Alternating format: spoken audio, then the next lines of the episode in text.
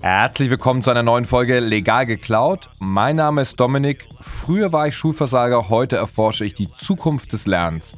In diesem Podcast entschlüssel ich für euch die Systeme von außergewöhnlichen Menschen wie Astronauten, Spezialeinheiten oder Hütchenspielern, damit ihr diese Best Practices in eurem Alltag nutzen könnt. Genug gelabert, los geht's.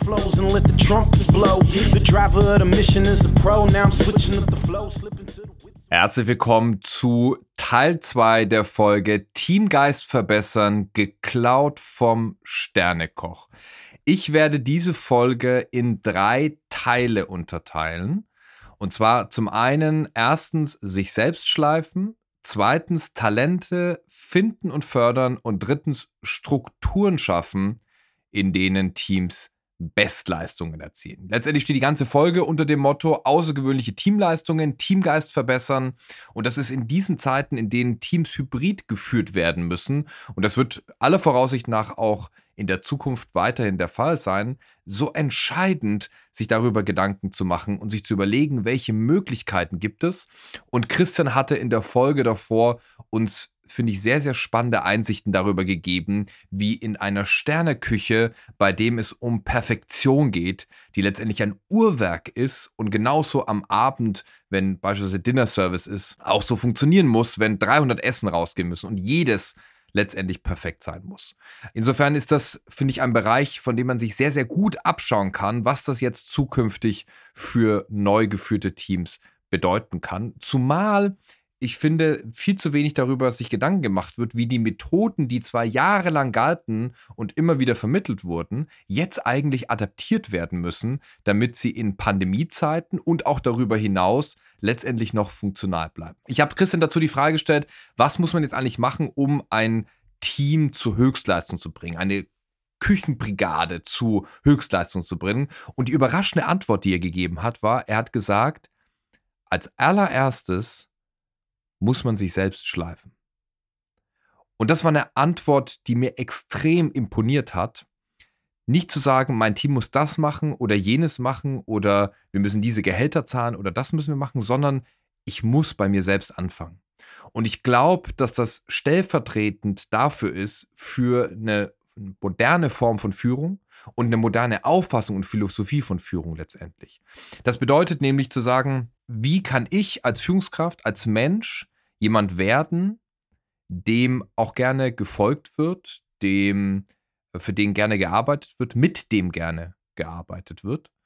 Und was kann ich letztendlich dafür tun? Welchen Beitrag kann ich dafür leisten, auch wenn ich in dieser Funktion schon bin, ähm, dass ich sie weiterhin letztendlich innehalte. Ja? Also Führungskraft wird man ja nicht und dann ist man fertig, sondern das ist ja was, das begleitet einen das ganze Leben. Und man ringt ja immer und ständig daran, besser zu werden, weil das ein völliger Erfahrungsberuf ist, wie letztendlich das Kochen auch. Ja? Christian hat ja gesagt, er ist jetzt 53 und seit drei Jahren hat er das Gefühl, ist an dem Punkt, dass es gewisse Verhaltensmuster gibt, die intuitiv aus seinem Körper fließen, weil er sie immer und immer und immer wieder ähm, bis zu Exzess und bis zur Perfektion getrieben hat. Und ich glaube, Führung ist da sehr, sehr analog als Erfahrungsberuf wie das Kochen selbst. Und sein Input war zu sagen, also aus seiner Sicht muss jeder Mensch eigentlich reißen, ja.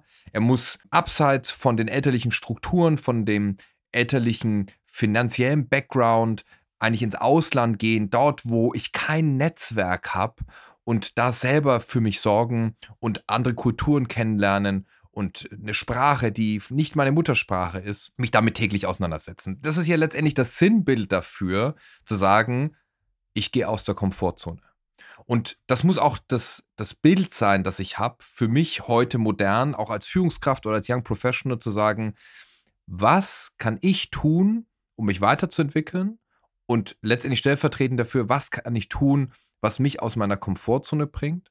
und letztendlich damit wachsen lässt. Und das ist das Reißen eine sehr, sehr gute Metapher letztendlich genau für diesen Stellenwert, ähm, diese Autonomie anzunehmen, zu sagen, ich bin für mein eigenes Weiterkommen verantwortlich und als Führungskraft habe ich dazu auch noch eine Vorbildfunktion. Das heißt, ich warte nicht, dass ähm, wiederum mein Chef oder äh, meine Chefin sagt, pass mal auf, äh, das ist jetzt die Weiterbildung für dieses Jahr und das würde ich dir empfehlen, das zu tun, sondern das Zepter selbst letztendlich in die Hand zu nehmen und auch dabei sich die Frage zu stellen, was kann ich eigentlich tun, um weiterzukommen oder besser zu werden als Führungskraft, um kulturell diese Firma zu prägen.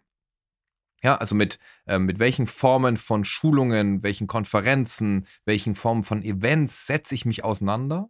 Welche Bücher muss ich lesen? Mit welchen Leuten muss ich mich umgeben? In welchen Communities muss ich sein, um kulturell zu wachsen und vielleicht auch über den Tellerrand hinauszusehen? Und ich kann das nur aus den Daten der Business Action Games sagen. Wir haben immer geschlossene Formate, also sprich Formate, wo Teilnehmer aus der gleichen Firma sind. Und wir haben immer Formate gehabt, die mit firmenübergreifenden Teilnehmern besetzt waren. Und es war immer so, dass die, die aus verschiedenen Firmen kamen, eine bessere Erfahrung hatten, die Games besser bewertet haben, weniger Zeit investieren mussten bei besserer Leistung. Und da haben wir eine Signifikanz bei über 1000 Teilnehmern, wo wir diese Tatsache letztendlich festgestellt haben, dass wir gemerkt haben, es lohnt sich, über den eigenen Tellerrand hinauszugehen und kulturell auch, sag ich mal, andere Luft zu schnuppern. Also das ist Punkt Nummer eins, sich selbst schleifen, wenn ich ein Team haben möchte, das außergewöhnliche Leistung bringt. Jetzt reicht das natürlich nicht aus, sich nur selbst zu schleifen, sondern ich brauche auch die richtigen Leute um mich herum. Deswegen Abschnitt Nummer zwei geht es letztendlich darum, die richtigen Talente zu finden und dann schlussendlich auch zu fördern. Und wenn wir über das Finden sprechen, da sind wir natürlich im Recruiting. Und wenn ihr jetzt beispielsweise die Führungskraft einer Fachabteilung seid, dann habt ihr natürlich, könnt ihr es mitprägen bis zu einem gewissen Grad, ja, nach welchen Leuten wird letztendlich geschaut. Und ähm, könnt da eine enge Abstimmung auch mit HR gehen. Und da fand ich so spannend, diese Metapher, beziehungsweise ich verstehe sie als Metapher, für Christian war sie keine, weil er gesagt hat, das, was jemand, der in die Küche zu uns gekommen ist, was der machen musste als Aufnahmeprüfung, war ein Käsebrot. Ja, der hat bei uns mitarbeiten müssen, hat damit übersetzt in die Businesswelt gewisse Case Studies lösen müssen. Und für uns war das ein Käsebrot. Und beim Käsebrot wussten wir schon, ist das jemand, der wirklich Leidenschaft fürs Kochen hat. Ja, weil das Käsebrot so viel vereint. Ja, es muss richtig mit Butter bestrichen werden, hat er gesagt. Äh, es muss in richtigen Menge Käse darauf. Ist der liebevoll damit umgegangen. Gerade wenn es so eine banale Aufgabe ist, wo ihr sagt, jeder kann Käsebrot machen. Aber wie verhält man sich dann genau bei so einer einfachen Aufgabe und welche Wertschätzung bringt man entgegen? Und vor allem die Wertschätzung reicht die dafür, dass man auch dann eben Christian gefragt hat, was für einen Käse möchtest du haben? Und er meinte, einer von 50 Azubis hat das nur gefragt. Und das sagt natürlich auch sehr viel über kundenzentriertes Denken beispielsweise aus. Ja? Also damit ein fantastisches Beispiel für das Thema, was kann ich im Recruiting letztendlich tun. Und äh, er ist ja dann auch noch einen Schritt weiter gegangen und hat erzählt, dass sie sich gar keine Lebensläufe angeschaut haben, sondern sich mit den Leuten unterhalten haben. Und die entscheidende Frage für ihn war, warum willst du bei uns kochen? Warum bei uns? Und da gibt es verschiedene Memes im Internet, wo es dann immer heißt, dass das so eine ausgelutschte Frage ist, dahingehend, dass die Leute sagen, naja, ich muss halt davon irgendwas leben. Ja, schon, aber wir reden mittlerweile von einer Generation oder von Generationen, die auf uns zukommen, die immer mehr auch den Sinn und den Impact dahinter haben möchten. Insofern hat diese Frage vielleicht auch modern gestellt, welchen Impact möchtest du bei uns leisten? Ja, wenn du bei uns arbeitest, was ist die Vorstellung davon, was du mit erreichen, mitprägen kannst? Eine, die sicher sinnvoller ist, als immer nur auf den CV zu schielen. So, jetzt ist die Frage, wie kann ich dieses Käsebrot äh, letztendlich übertragen? Ja? Also, was kann ich jetzt tun, um mein eigenes Käsebrot zu haben, um vielleicht ein besseres Recruiting zu machen, um damit bessere Talente letztendlich auch auszuwählen in dem Prozess, der ja doch so schwer ist, zu sagen, wer ist ein richtiger Teamfit. Was wir 2020 gemacht haben, da haben wir im August nach einem Head of Sales gesucht. Und äh, wir haben uns dazu entschlossen, damals bei dem Head of Sales, dass wir gesagt haben, wir wollen keinen Lebenslauf, kein Anschreiben erstmal haben, sondern was wir haben wollen, ist ein 60-Sekunden-Video, in dem sich die Person vorstellt und auf Basis dieses 60-Sekunden-Videos laden wir ein. Dann machen wir ein paar Case-Studies und führen auch mal ein bisschen genauer auf den Zahn, weil ein Head of Sales muss auch, wenn es mal unangenehm wird, wenn es mal sehr, sehr stressig wird, gerade beim Kunden, ne, wenn er bei dem Vorstand oder ähnlichem ist, dann muss der gut die Nerven behalten. Das war die Strategie, die wir hatten. Und es war total erstaunlich. Wir haben AB-Tests gemacht und wenn wir CVs verlangt haben, dann haben wir im Schnitt 120 Bewerbungen pro Stelle bekommen.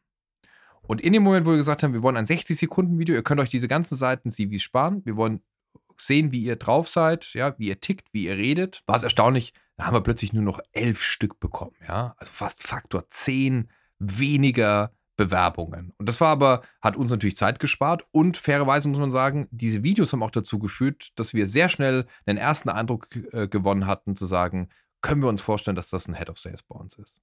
Und da komme ich schon zum nächsten Ansatz. Können wir uns das vorstellen? War auch ein Ansatz, den Christian erzählt hat und den auch wir verfolgt haben, war ein Team Hires Team Ansatz. Soll bedeuten, das Team hat ganz großes Mitspracherecht. Manche legen die Methode auch sehr, sehr stark aus und sagen, äh, wir entscheiden komplett demokratisch, wer mit ins Team kommt. Und wenn auch nur einer ein Veto hat, dann stellen wir die Person für dieses Team nicht ein. Ja, also es ein gewisses Spektrum für diese Methode, aber es ist sicher ein sinnvoller Ansatz, weil ich habe das auch gemerkt, ähm, als wir eine duale Studentin hatten, die bei uns ihre Ausbildung gemacht hat. Auch sie hatte eine Stimme und es war total erstaunlich, welche Insights sie gegeben hat, welche Perspektive sie hatte in Bezug auf Bewerber, die ich so von ihr A nicht erwartet hätte und B wirklich bereichernd dafür war, gewisse Entscheidungen zu treffen. Die Frage an euch ist, was ist euer Käsebrot? Wo könnt ihr vielleicht kostengünstig und sehr einfach einen Twist mit dazugeben, der nicht gleich in Assessment ausartet, der euch aber dabei hilft, Entscheidungen zu treffen, ist das das richtige Talent, passt die Person gut in mein Team. Und wenn ihr die Person dann im Team habt, geht es natürlich auch darum, diese Talente zu fördern. Ja, nur wenn man Leute fördert, kann ich auch irgendwann auf außergewöhnliche Leistungen aufbauen. Und da war es ja sehr spannend, dass Christian gesagt hat, naja, es gibt ja die Leute, die einen Fond, also ne, diese Brühe nur kochen, damit sie eine Brühe gekocht haben, damit sie dann auch im Lebenslauf stehen haben, dass sie bei Christian in einem Zwei-Sterne-Koch waren. Und es gibt die, zum Beispiel auch Spüler, die den Fond selber getrunken haben, die das unbedingt wollten, ne, die gewissermaßen hungrig waren. Und er hat einen gro großen Anteil der Spüler, hat er irgendwann zu Küchenchefs gefördert, was ich total erstaunlich finde, ja. So eine, das ist ja quasi der, der amerikanische Traum, ja, vom, vom Tellerwäscher zum Millionär, aber übertragen jetzt in so eine Teamstruktur. Und das Spannende ist, es gibt ja auch heute sehr viele Zertifikatjäger, ja, Leute, die nicht wirklich besser werden wollen, sondern die einfach nur ihren Lebenslauf aufpolieren wollen. Und das ist für alle letztendlich nervig. Und da geht es ja auch darum zu erkennen, welches Talent will ich denn letztendlich fördern. Und womit wir sehr gute Erfahrungen bei unseren Kunden gemacht haben, ist auch Eigenverantwortlichkeit nicht nur bei der eigenen Person, also ne, als Führungskraft zu haben in Bezug auf meine Schulung, sondern die auch letztendlich an die Mitarbeiter weiterzugeben.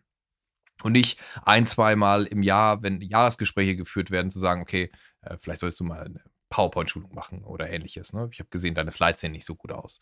Oder du kommunizierst da vielleicht nicht so on point, wenn wir beim Vorstand sind. Sondern auch da Eigenverantwortlichkeit zu fördern, indem selbst Vorschläge kommen müssen, auf welche Konferenzen wollt ihr gehen, ne? an welchen Communities wollt ihr teilnehmen, welche Form von Schulungen wollt ihr mitmachen.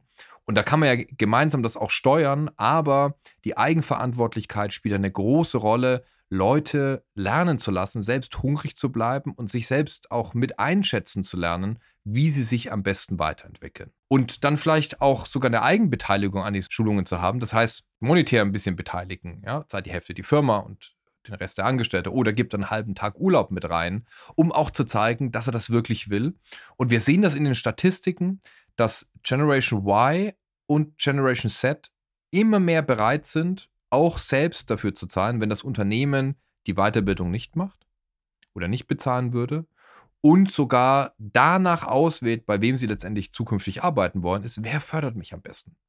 Wer gibt mir am meisten die Chance, dass ich mich weiterentwickeln kann? Und das wird immer mehr zum Asset, auch im Recruiting und im Finden von sehr guten Talenten, ist, habe ich eine Kultur, in der Leute sich weiterentwickeln können. Kommen wir zu Punkt Nummer drei und das ist so ein bisschen Aufbauen auf das, was ich gerade gesagt habe. Da geht es darum, welche Strukturen kann ich jetzt kreieren, indem solche Talente die bestmögliche Leistung bringen. Das ist ein sehr moderner Führungsansatz zu sagen, wir kontrollieren nicht mehr Menschen, ja, Command and Control, was sehr, sehr viele Jahre gemacht wurde, sondern wir versuchen mehr äh, Strukturen zu kontrollieren, in denen Leute sehr, sehr gute Leistungen erzielen. Und da vielleicht eingangs sein Buch genannt, The Human Side of Enterprise. Und jeder, der mich kennt, weiß, ich habe nicht zu viele von solchen Büchern gelesen. Äh, weil es mir auch ganz viel um gesunden Menschenverstand und auch praktische Erfahrungen, empirische Studien geht und nicht so sehr nur, was in Büchern steht. Aber das ist ein sehr, sehr spannendes Buch. Das ist von einem MIT-Professor, Douglas McGregor heißt er. Und das wurde in den 60er Jahren das erste Mal publiziert. Und das ist erstaunlich zutreffend noch heute. Ja? The Human Side of Enterprise. Ja, könnte ganz modern jetzt rausgekommen sein. Und eine Theorie aus diesem Buch finde ich super passend für das, was wir heute erleben. Und zwar sagt McGregor, wie wir Leute sehen, bestimmt letztendlich, wie wir sie führen. Also so heißen, er hat äh, zwei Theorien. Theorie X sagt, dass Führungskräfte viele Leute sehen als abhängig, als sie mögen ihre Arbeit nicht, die reißen nur die Stunden ab und die müssen sehr, sehr straff geführt werden. Und die Theorie Y sagt, viele Menschen mögen ihre Arbeit, die wollen lernen, die wollen wachsen, die brauchen Verantwortung, um sich weiterentwickeln zu können.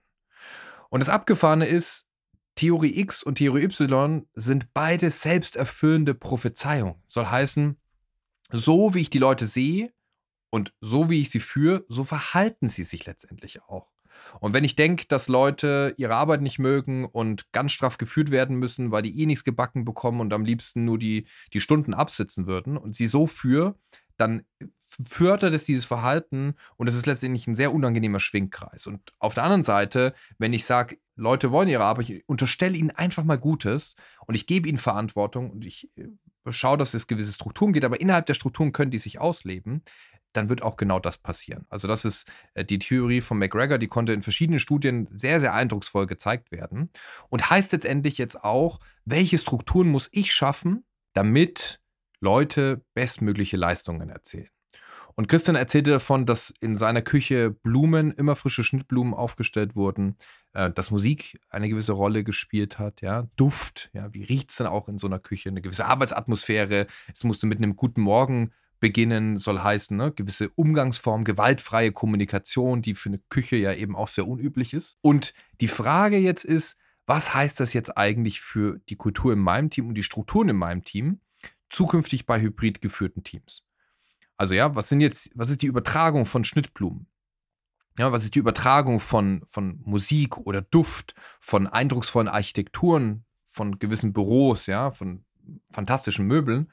Und das ist gar keine einfach zu beantwortende Frage, aber es ist wichtig, sich diese Frage zu stellen und letztendlich dafür auch gemeinsam mit dem Team Lösungen zu erarbeiten, was gute Strukturen sind. Ich möchte trotzdem mal ein paar Anregungen geben. Und zwar habe ich festgestellt, dass gerade in hybriden Teams oder kompletten Remote-Teams ganz klare Zieldefinitionen eine unfassbar wichtige Rolle spielen. Also, dass jedem genau klar ist, wo wollen wir gerade hin, was soll erreicht werden und das ist im, im nicht physischen Miteinander noch viel, viel wichtiger, als es ohnehin schon eine sehr, sehr große Rolle spielt. Genauso neue Arten von Meetings zu etablieren. Ja, also die Mittagspause auch zusammen zu verbringen, gemeinsam zu essen, sich einzuschalten und da vielleicht auch mal einen Videochat ähm, daraus zu machen, virtuelle Cafés abzuhalten. Von denen habe ich mittlerweile sehr, sehr viele und die dauern teilweise wirklich nur 15, 20 Minuten, wo ich mich mit jemandem treffe. Wir haben beide irgendein Getränk und unterhalten uns und unterhalten uns vor allem meistens über nichts Berufliches, sondern gehen einfach in den Austausch. Ich habe auch von Firmen gehört, die in Slack oder in Teams Channel einrichten, dass Leute, Mitarbeiter schreiben können, wer gerade sich einen Kaffee holt oder einen trinkt und dann einfach ne, Chit-Chat äh, machen und sich damit einklinken. Also Methoden gibt es da viele, aber ich glaube, neue Arten von Meetings zu etablieren, ist extrem wichtig, um Strukturen zu haben, dass keiner durchrutscht letztendlich. Und darauf aufbauend natürlich, viel seltener gestreut, neue Arten auch von Events zu planen mit den eigenen Leuten. Also wir haben, äh, wenn wir Produkte entwickelt haben, immer Sprints gemacht und haben dann meistens eine Finca auf Mallorca angemietet und waren alle gemeinsam in dieser Finca, haben gemeinsam gekocht und haben eine Woche lang alle an dem gleichen Problem gearbeitet. Das komplette Team, alle am gleichen Produkt. Und haben da Dinge geschafft, die wir sonst in drei Monaten äh, im operativen Tagesgeschäft nicht hinbekommen haben. Und jetzt ist die Frage, wenn ich solche Sprints habe oder ähnliche Themen, wie kann ich das übertragen? Und was wir auch ganz stark erleben, ist, wenn man jetzt Leuten was zuschickt, also irgendwas physisches, analoges, Getränke, was zu essen oder irgendwelche Gegenstände, dass die nicht für selbstverständlich genommen werden und eine ganz besondere Form von Wertschätzung sind, wohingegen sonst beispielsweise Catering immer als selbstverständlich angenommen wurde. Also man hat auch neue Chancen, da solche Strukturen und kulturell Dinge zu etablieren, die vorher vielleicht schwierig waren. Also das als äh, Tipps zu der Folge Teil 2, ja, diese außergewöhnlichen Teamleistung, Teamgeist verbessern, geklaut vom Sternekoch, sich selbst schleifen, damit fängt alles an, völlig egal, ob als Führungskraft oder nicht, ja, aber die Perspektive auf sich zu richten und erstmal selbst weiter und größer und besser werden zu wollen. Dann die richtigen Talente zu finden und zu fördern. Ne? Was ist euer Käsebrot? Und dann Strukturen zu schaffen, und die zu kontrollieren und die einzuhalten, einzufordern, in denen Leute Bestleistungen bringen können. Und das ist vor allem jetzt bei hybriden Teams wichtiger denn je. Das möchte ich euch mitgeben für diese Woche. Viel Spaß beim Umsetzen und bis dann. Ciao, ciao.